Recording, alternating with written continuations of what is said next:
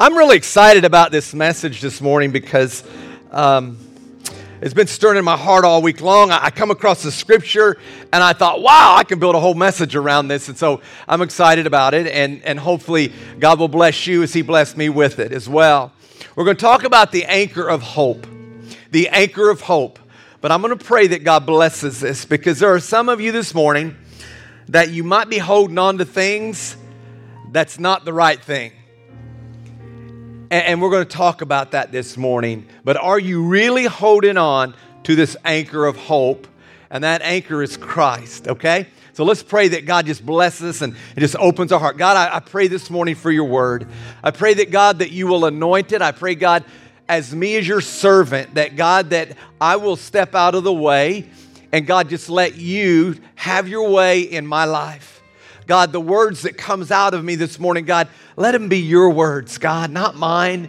And I pray that God, the hearers this morning, all of us, including myself, God, let our lives be transformed and changed by the power and the truth of your word. And we thank you for this time, for this moment, for this hour that we're together. Because, God, we may not be together just like this ever again, God. This is a unique time. We're all together here this morning, and God bless it and use it for your glory and your honor. Amen and amen. Thank you, Pastor David. Um, uh, one of my favorite phrases that I have used over the years is John Maxwell says it. He says, When there's hope in the future, there is power in your presence. I'm going to say that again. I want that to sink in. When there's hope in your future, there will be power in your presence. So, in other words, if you take away a person's hope, the end's already in sight. There's no power. But when you have hope in the future, it empowers you to do something today in your life that, that you normally wouldn't be able to do. And that's why the enemy wants to try so hard to take away this hope that we're going to talk about. And we're going to talk about uh, the anchor of hope. The anchor of hope. Now, I, I just don't want to talk about hope as the world talks about it and the way the world thinks about hope. The world says, I wish for this, I wish for that, I wish for this. But let's go to the Word this morning and see really what the biblical definition of hope really is. Now let's look at it here. It says in Hebrews chapter 6, verses 19, it says that we have this hope as an anchor for the soul, firm and secure. So, in other words, when everything around you is chaotic, when everything is messed up, when your world seems like it's fallen apart, it's this anchor of hope that holds us into place. Now, I brought with me this morning my anchor. I have a boat, and Dennis got it with me this morning. He said, Do you want me to wash it or clean it up? I said, Absolutely not. Because this has got, this has been at the bottom of Monroe Lake. It's heavy too. I've, we have a boat, but you know, so but this has been this is probably over 25 years old. We bought it when Caleb was a huh? Yeah, he's 27. We, we got it when he was about two years old when we bought our boat. We got a Bayliner fish and ski boat. We have we still have it in the garage. Don't hardly ever use it anymore. So I jumped in there this morning and I got this anchor out. This is the actual rope. This is the actual anchor. And this anchor has been in the bottom of Monroe Lake. So that mud that you see on it, probably a little bit of Monroe Lake mud. It's been in the bottom of Brookville Lake. It's been in the bottom of uh, uh, Raccoon Lake. It's been in the bottom of Lake Lemon. It's been in the bottom. I'm in Indiana right now. Don't get me out of Indiana. Almost he said, I've been down there. Well, I've got, got there. It's been in the bottom of Geist Reservoir. There's a little bit of mud there. Morris Reservoir, um, Cagles Mill, um, Raccoon Lake, um, Hardy Lake, yes. It's been in the bottom of Hardy Lake. Hopefully, not very many times. but, um, and then in Indiana or uh, in Kentucky, it's been in uh, Norris Lake, it's been in Nolin Lake, it's been in uh, at the bottom of um, Barren, River, Barren River Reservoir Lake. Uh, and in Tennessee, it's been in Parksville Lake. It's been in one of our favorite lakes of all times, uh, Dale Hollow Lakes. Probably been in the bottom of Dale Hollow Lake more than any other lakes. It's been in the bottom of, um, um, what's the one in Kentucky, a big one? Cumberland Lake. Been in the bottom of that lake, and this rope has always held the test of time. But whenever we're in the lake and it's windy or whatever, we throw this in the bottom, but we can't see it. But it's in the bottom. And I want you to think about this for a moment. This anchor represents God or Christ. And hope is the rope. Now, I can't see it, but yet I can hold on to it. And, every lake that we've ever been in, that anchor has held us to the spot that we were supposed to be in. A matter of fact, it's probably saved our lives a number of times so we didn't run into other boats or get into areas that we wasn't supposed to get in. I remember that I was on uh, Dale Hollow Lake and um, a game warden came by. A real bad storm came up on us, and we was in a fishing uh, a group with men. Women wasn't with us, but a storm came up. I mean, it was really bad. And the game warden saw us out and, and saw us heading for the shore to outrun the storm. He says, Don't go in stay out here. If you try to go into the bank, it will destroy your boat. You just stay out here, throw your anchor down, and, and, and don't get to the bank. And so we stayed out there, we threw the anchor out there, and it held us in place. That anchor kept us in place. And this is the way it is with God. You see, when your hope, it's going to hold you through when all hell breaks loose, when all chaotic stuff starts happening in your life. If you're not holding on to the rope of hope, and that hope is not connected to Christ, you're in trouble. You are in trouble. And so let's talk about that this morning because God doesn't always, last week you heard me say this, God doesn't always fix our problems because sadly in this world, you are going to go through problems. I wished I could tell you that you're not. But sadly, you're going to go through problems. I go through problems. Some of you are probably going through problems right now. But I read this to you last week and I felt uh, that I should share it again this week is God doesn't always fix our problems doesn't always fix our problems, but what he does do, he always gives us his authority over them. And that authority and that permission to hold on to hope, that is our hope. He gives us hope to knowing that as long as we hold on to him, that we can push through the storm. We can get through it. And so he gives us this anchor of hope. And this is where I titled the message this morning is he gives us the anchor of hope. And that anchor is Christ. And the hope is the rope that's connected to him. Because when that when that anchor's in the bottom of the lake, I don't I don't have a clue. It's seen all the bottom of the lakes. I've never seen the bottom of any of those lakes. But that rope is always guides me back. And there are some times that I don't throw it in the bottom of the lake. I throw it on the bank. And I pull it and that anchor pulls me closer to the rope pulls me closer to the anchor. And so hope is real, church. It's something real that God gives us. As a matter of fact, David says it this way in Psalms. He says in Psalm 71, verses 14, But as for me, what does he say? I will always have hope. It's gonna be, it's gonna be consistent. It's gonna always stand the test of time. I'm gonna always have hope. I will praise you more and more. I have this hope. It's what I hold on to. And so, if hope is what we need, I really need to talk to you really quickly about what is really the enemy of hope because this is where many people land in their lives. They're listening to the wrong voice. And I'm going to show you that there is an enemy to hope that will try to keep you from having this hope and will cause you to live in this hopeless and helpless attitude in your life. Okay? Now, so, isn't it great though? When hope works, it's great. But when you don't have hope, it's discouraging, isn't it? When things starts falling apart, maybe you get a sickness and you're not being healed, or, or something's happening, your kids are uh, run away from home, or whatever, or they're not safe. And when it's not working out, it's really, really discouraging. And so let me go ahead and read you some scriptures here about Jeremiah, because if anyone was an incredible man of hope, Jeremiah was. Matter of fact, he writes the entire book of Jeremiah about hope. And what's the most famous passage of scripture in, in Jeremiah? Jeremiah 29 11. You all know it. What does it say? For I know the plans I have for you, declares the Lord. Plans to what? Prosper, Prosper you, not to harm you, to what now? There it is. To give you a hope and a future. Jeremiah knew what hope was all about and he knew how to hang on to it, but he also knew that there was problems in life as well. And he also faced those. As a matter of fact, he got so discouraged one time, he writes an entire uh, the entire book of lamentations about doom and gloom, about problems of life and he got sidetracked. And I'm going to show you how easy it is for an incredible man of God to even get sidetracked and lose his hope. Now let's read it here uh, in Lamentations 3, verses 19. And this was the problem. He said right off the bat, I remember. Well, there's the first problem. I remember my afflictions. In other words, my problems and my wandering. In other words, my uh, mistakes, or, and then bitterness, which is what people's done to me, and the gall. I well remember, he says it twice. I well remember all these bad things and my soul is downcast within me. And so all he could do at this point in his life was remember all these bad things. And there are some of you this morning that you're exactly right there.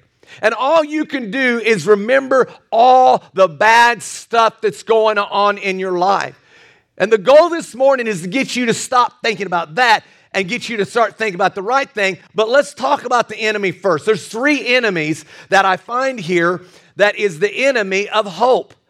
That causes hopelessness, that causes helplessness. And so, number one, if you're taking notes, as Pastor Denny said, and by the way, you can go to YouVersion right there, all the points are right there, and right underneath it, you click on it, and it have notes. You can actually put little sub notes in there for you, then you can take it home, and you can send it to yourself, and whatever. So, just take advantage of that. Take, how many uses that?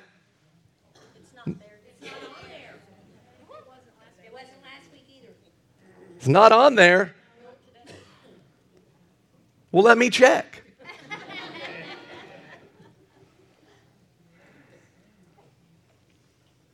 Just use this. Just use the Bible, then he says. It isn't there. Imagine that. I apologize for that. I will have that up today. We'll see what's going on there. Something's not, something not right. I'll take a look at what's going on, okay? Um, anyway, that's a distraction. Let's go to number one. What is the enemy of hope? The first thing it was for Jeremiah, it was remembering past problems. What is a problem? A problem is something that you have no control over. Maybe a sickness.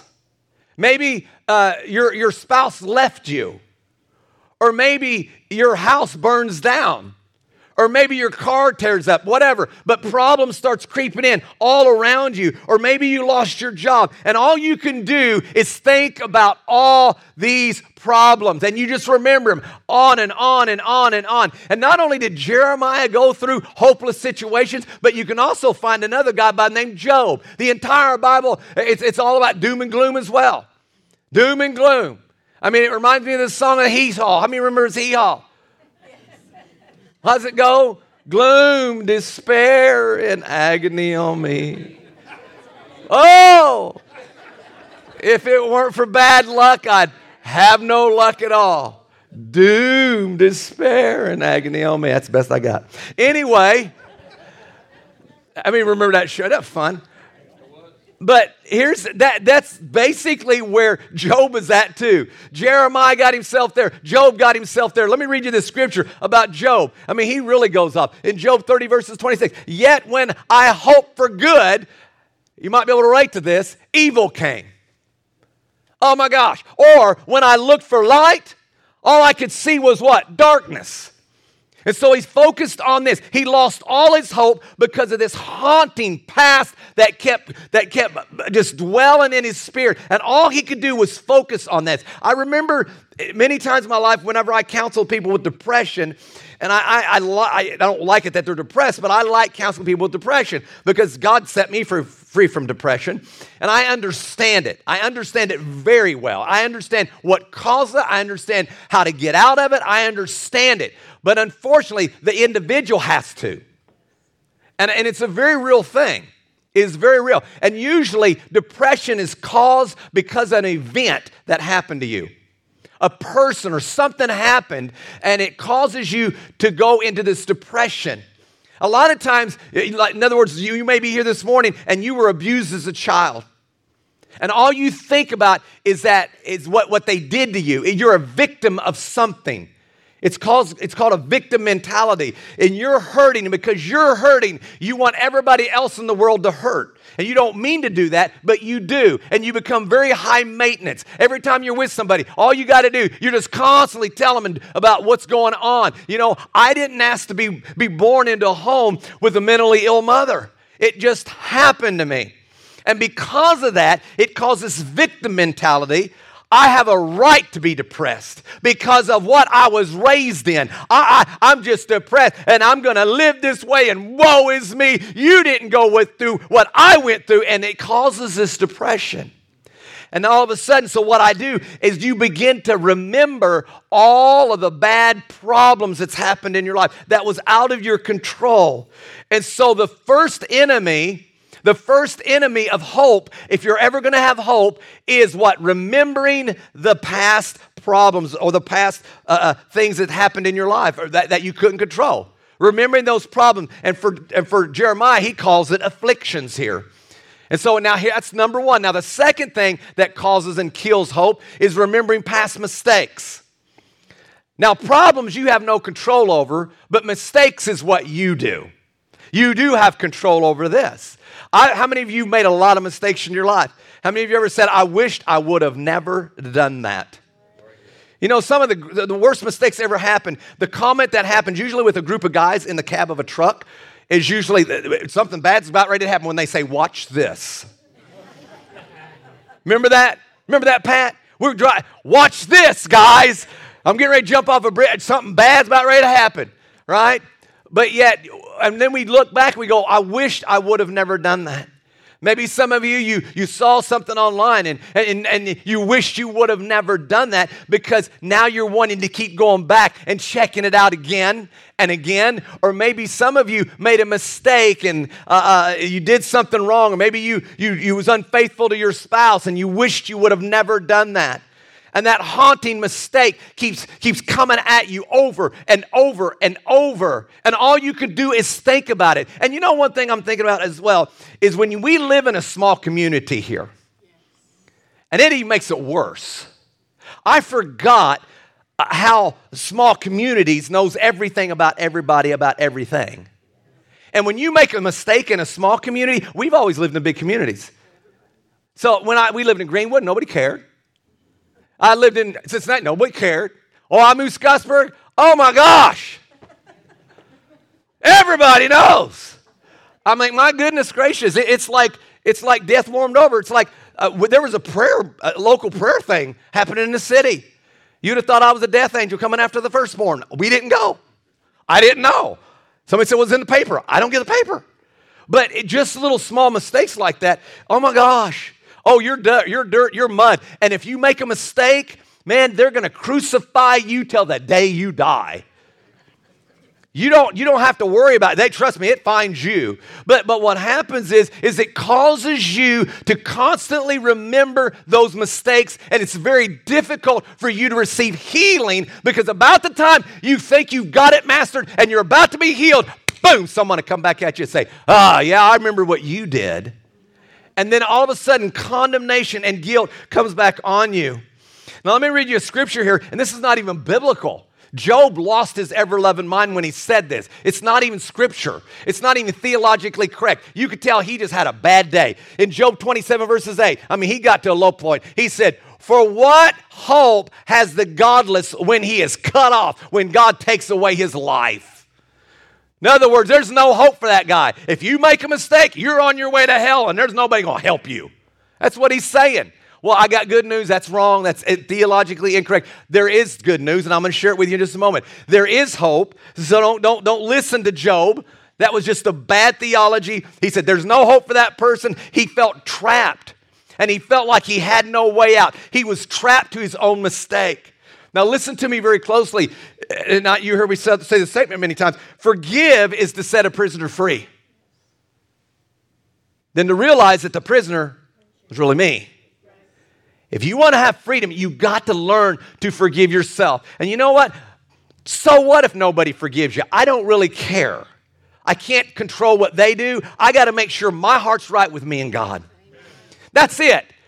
And, and, I'm going to show you how to get there. But as long as you remember your mistakes, the enemy's going to always put that in front of you um, and, and, bring your mistakes in your face. Now, when I thought about this, I remembered a story that I read a number, I don't know, a couple years ago, and you can find it online.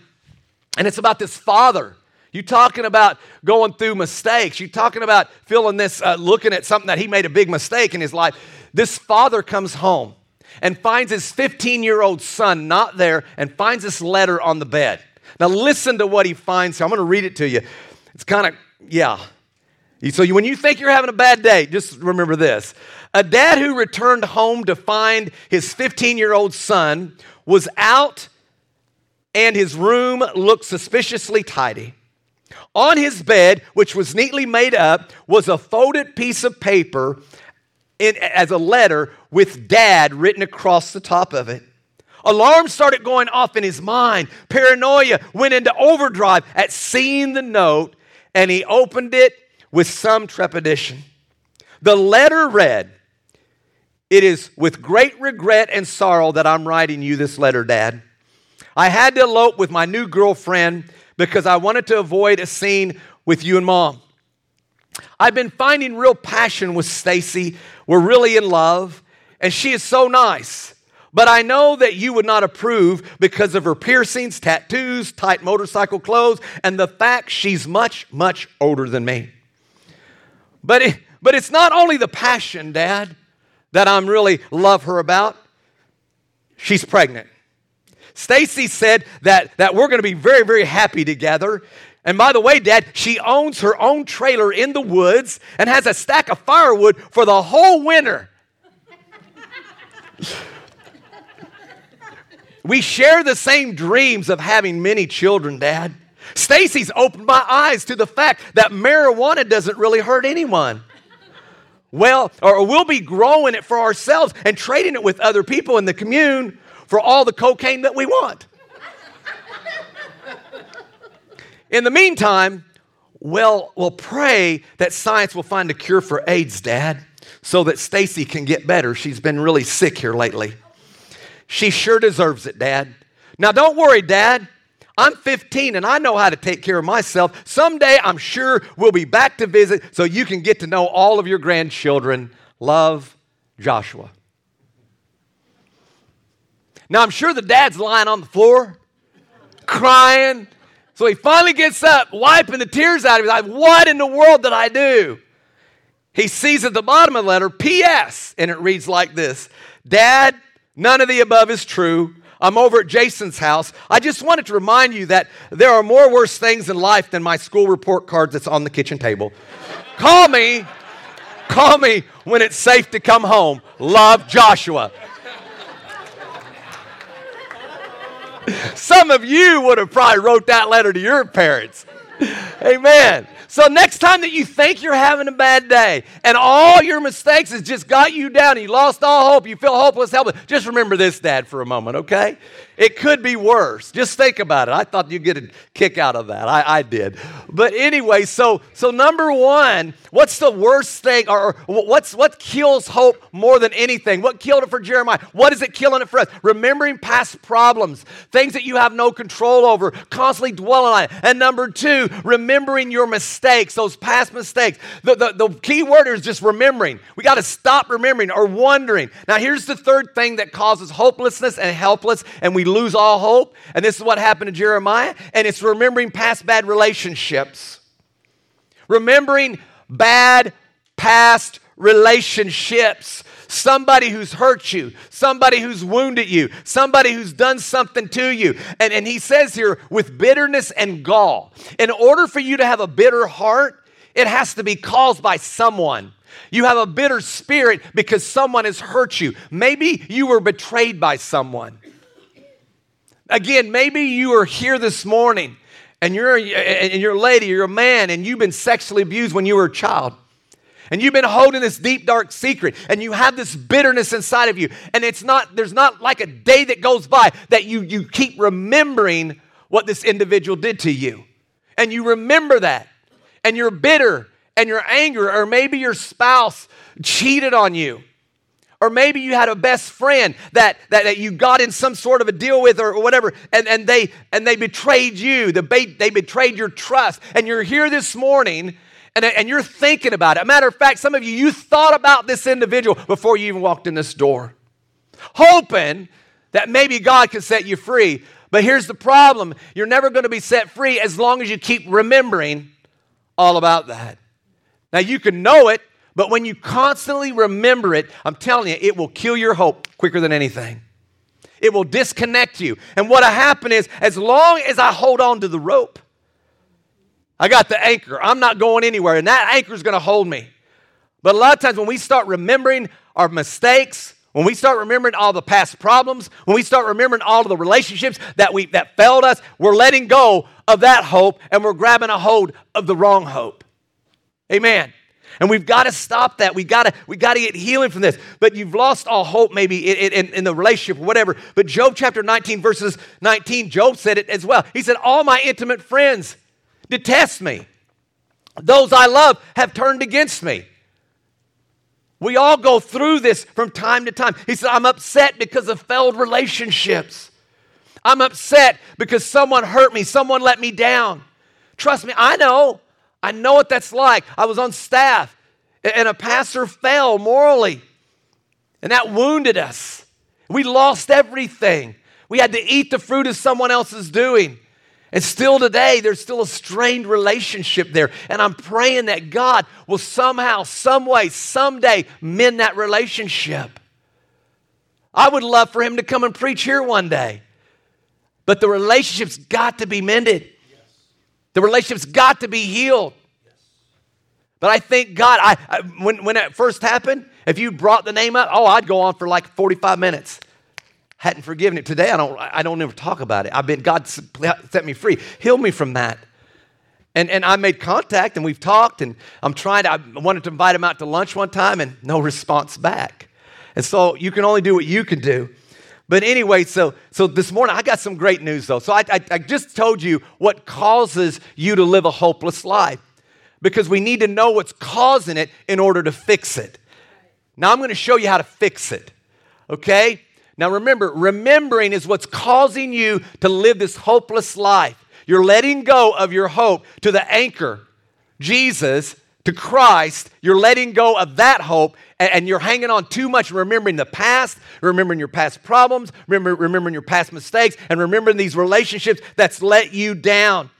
Now, listen to what Jeremiah says here. He turns and changes his tune, as I read this week in Lamentations 3, verses 21 and 23.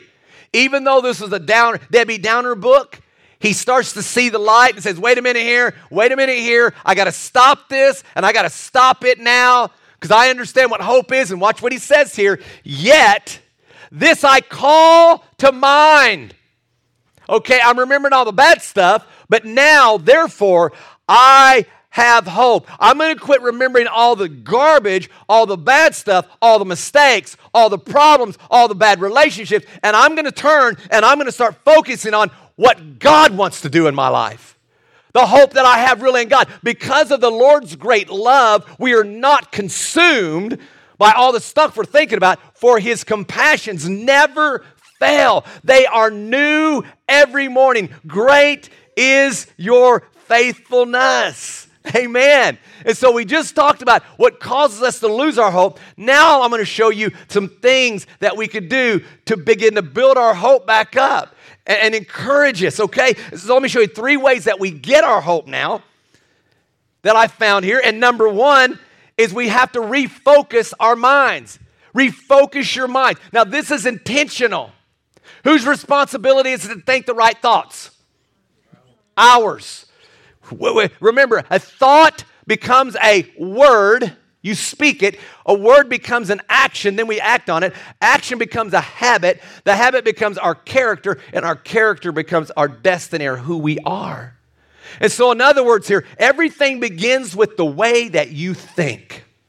The way that you think. And so, we have to refocus our minds on godly things rather than the things that we're constantly thinking about. Don't let your past thoughts dominate your mind, church. Don't, don't, don't let your past rule and reign over your life. you you're, you're the only one that can stop it. And for me, with depression, I had to live in this. I had to refocus my mind. And that's whenever I began to change the way that I thought. That's why I always go to the mirror and I have the conversation with I have myself every day. I'll pull down the mirror and say, Today's a great day.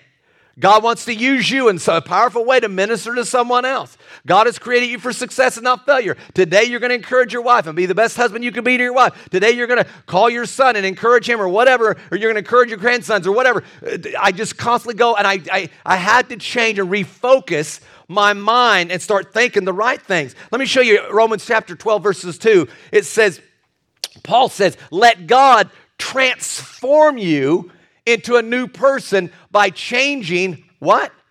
The way you think. David said it, for as a man thinketh in his heart, so is he. And so here's what I want to encourage you to do. And I know you hear us say this all the time, but I want you to have a different perspective this morning. I want you to read your Bible. I'm going to say that again. If you are a born again believer, at some point in your life, because I know Christians don't do it. A lot of Christians don't read their Bible. They think, I got Jesus, that's all I need. At some point, if you're a believer, you're going to have to read the Bible. Now, there's a thought. I know we laugh about it, but it's true. Christians, they think that they could just go on, on the pastor's sermons every Sunday, and I, I'm honored that you would do that. But let me tell you, honey, there's not enough scriptures I could put up here that's going to get you through the rest of the week. You got to do it on your own. Open your Bible. Now, here's what I'm asking you to do find a scripture and meditate on that scripture. Okay? Philippians 4 13, right? I can do all things through Christ, which strengthens me. I can do all things through Christ which strength. I'm going to focus on that scripture for the day. And before and you focus and you intentionally start thinking about the scriptures. And I promise you, when you start thinking about the scriptures, what it's going to do when that anchor is on the bank, and as you see focusing it, you're going to get closer and closer to that anchor. You're going to get closer to Christ when you start thinking and meditating on God's word. And you know, I'm also going to tell you this. You know, God, God wants to do more in your life than just forgive you of your sins. Did you know that?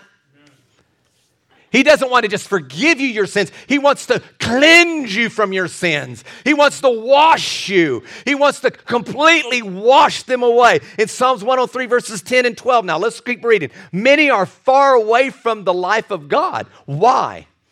He tells us why here. Because they have shut their minds against Him. Let that sink in. They've shut their minds against God, and they're not going to get close to God.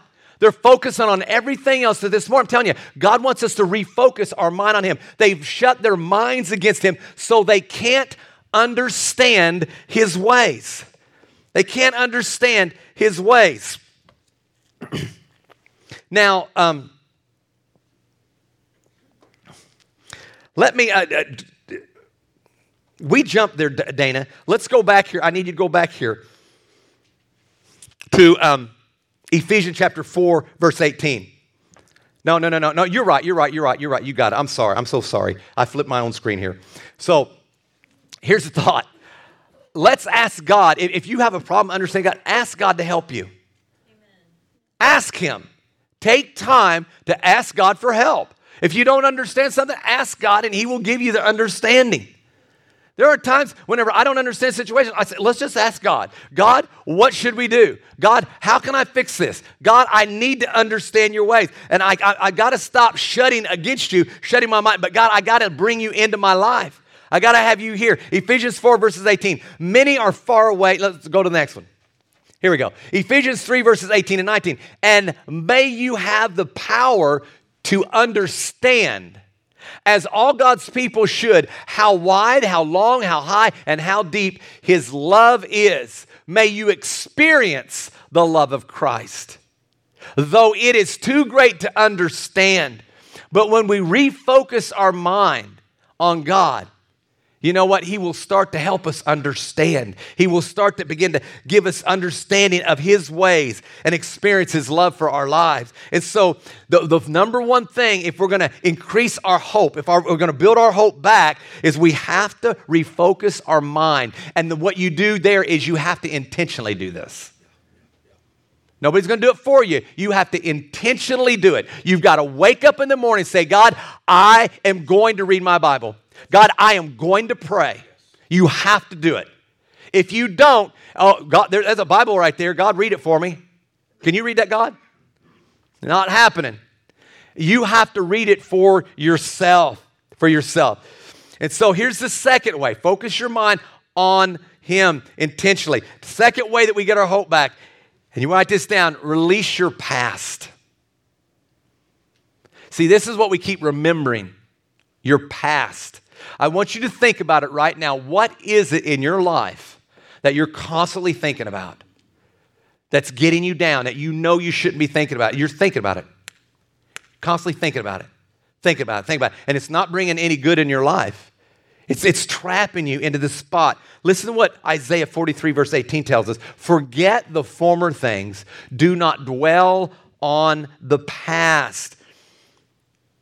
Now, again, God, God wants to cleanse this church. He wants to do more than forget. He wants to cleanse our body. In Psalms 103, verses 10 and 12, it tells us that He does not treat us as our sins deserve or repay us accordingly to our iniquities as far as the east is from the west. Think about this.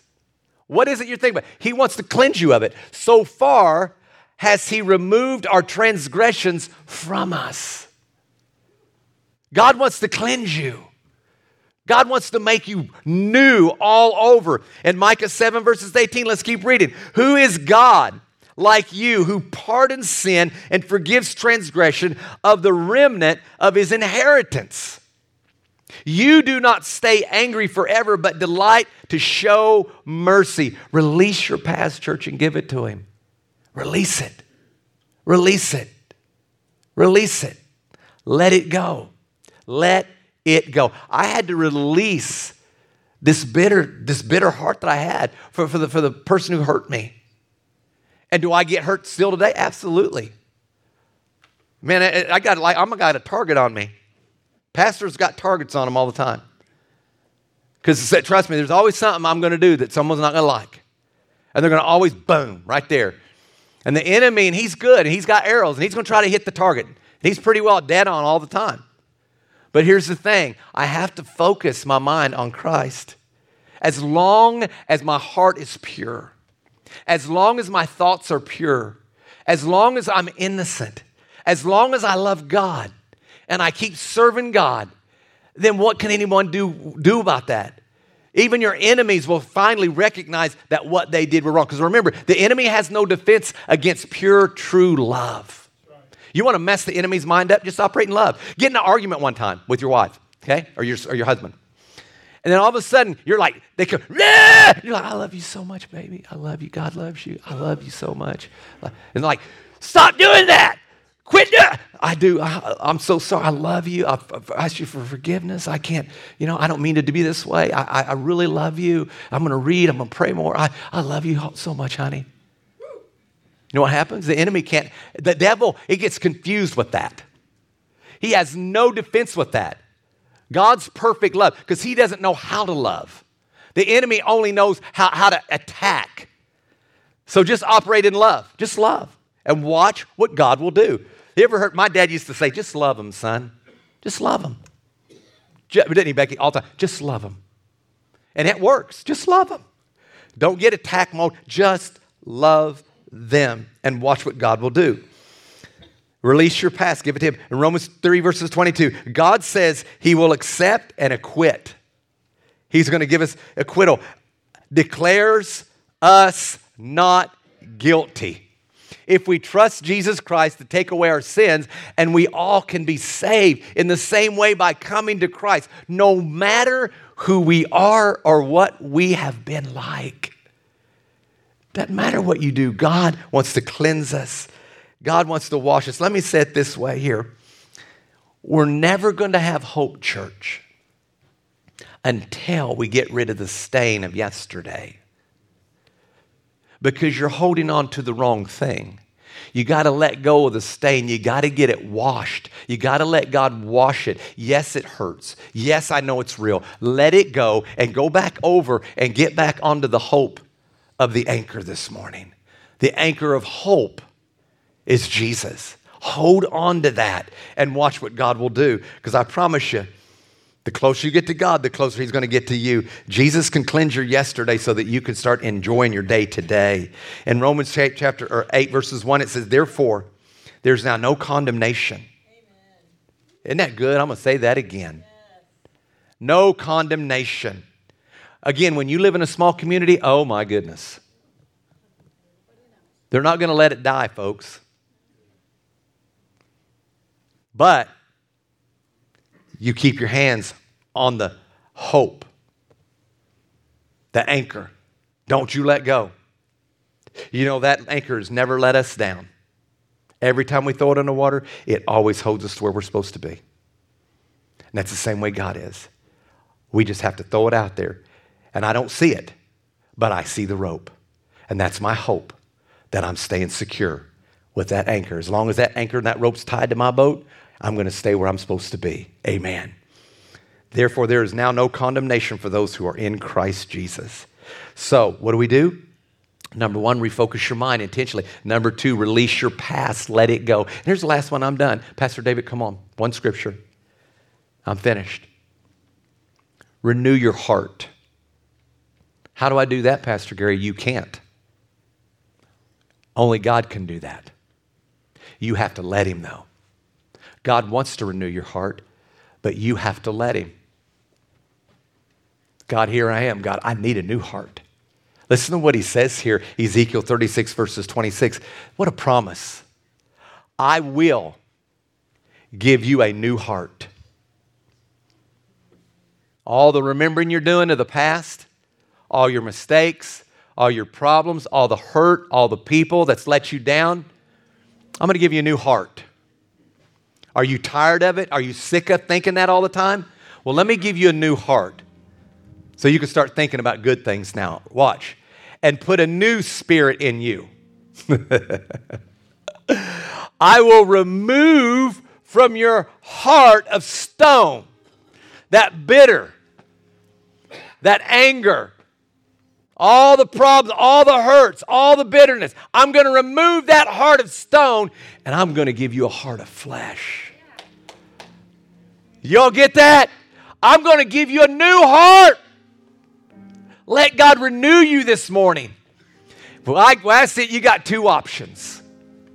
You could either hold on to the hurts from your past, or you can let it go and grab a hold of the hope of the anchor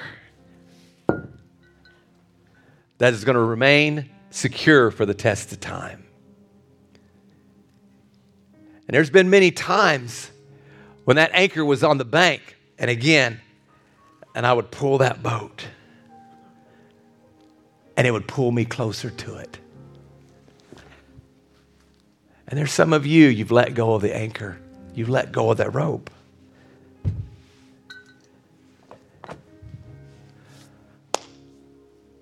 Now, I want to encourage you this morning. I don't know where you're at. I don't know who's hurt you. I don't know what you've been remembering. But it's time that you stop remembering the past.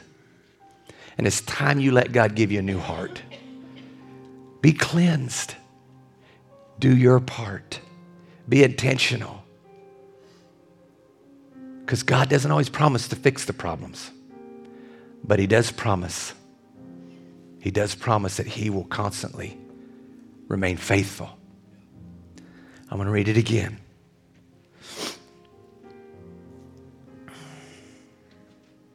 Because I want you to get it.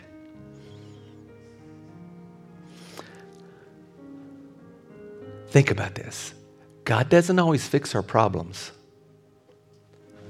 but He always gives us authority over them to hold on to the anchor. You have authority to hold on. Don't let go. Don't let go. And I promise you, the storm will stop. I remember when that game warden said, throw out your anchor and stay out, stay out. Don't put your boat close to the bank, it'll tear it up. The waves are too hard. You'll tear your boat all to pieces, and you guys could get, you could kill you. Stay out here. I'm, at, you got I'm basically, I'm making you stay out here. You stay out and you ride this out. You put your anchor out here. The wind's going to try to blow you into the bank. No, you stay out here. And that anchor saved our life. It stayed, it stood where it's supposed to be. And I didn't let go. My boat, I tied it on the boat as tight as I could. And tie yourself to Christ this morning, amen. Tie yourself, hold on. Renew your mind. God will give you a new heart, amen. He'll give you a new heart. Refocus your mind intentionally on God. Number two, release your past, let it go. I had to let go all the hurt, all the things that's happened in my life. And number three, let God renew your heart because He wants to give you a new heart. Amen. Father, I want to thank you for your word this morning. I want to thank you for the power of your truth. And I pray that God, for the next few moments that we're together before we go, I pray that, Father, that this morning we can let go of some things once and for all. In Jesus' mighty name, amen.